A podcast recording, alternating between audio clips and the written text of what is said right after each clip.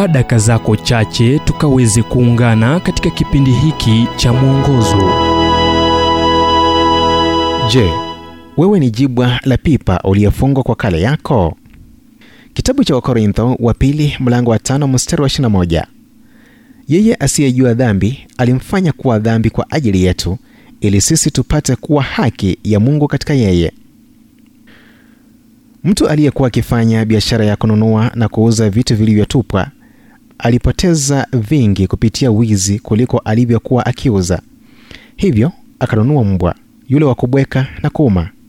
Ili kumdhibiti mbwa huyo, mtu huyo alimfunga kwa nyororo. Iwapo mtu angeruka ua, mbwa huyo angekimbia meno nje, umbali wa kadri nyororo hiyo ingemruhusu. Baada ya kipindi fulani, mbwa huyo alijua pahali ambapo nyororo ilifika na angekomea hapo. Baada ya kitambo kidogo, nyororo hiyo ikashika kutu, ila mbwa huyo aliyeendelea kufika umbali huo ambao alizoea kufika bila kutambua kuwa nyororo hiyo haikumzuia tena na alikuwa huru. Mara nyingi wengi wetu kama mbwa huyo tunakuwa Wakristo na kusamehewa, ila tunakuwa na tatizo kutambua kuwa minyororo kutoka kale yetu ya utumwa wa dhambi imevunjwa. Tambua huu ukweli. Kwanza, hisia zako si kipimo cha afya yako ya kiroho.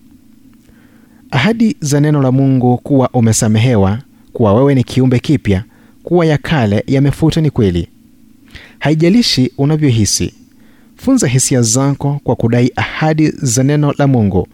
Kile alichoweka huru Mungu, hamna mtu wala ibilisi aliye na ruhusa ya kukiweka chini ya utumwa. Pili, Mungu anapokusamehe hukufanya msafi kama kwamba hukuwahi tenda dhambi. Paulo alisema, yeye asiyejua dhambi alimfanya kuwa dhambi kwa ajili yetu ili sisi tupate kuwa haki ya Mungu katika yeye. Wakorintho wa pili mlango wa tano mstari wa 21. Kwa maneno mengine, alilipa gharama ya makosa, kumaanisha mnyororo imekwenda. Kisha tatu, urejesho na uponyaji ni sehemu ya yale Yesu alikuja kufanya.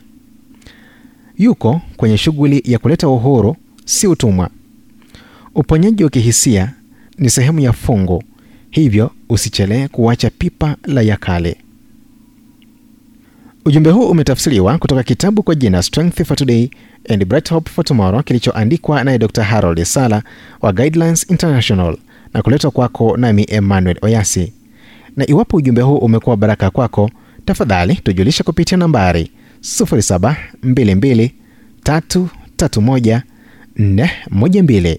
Kumbuka ni 0722331412.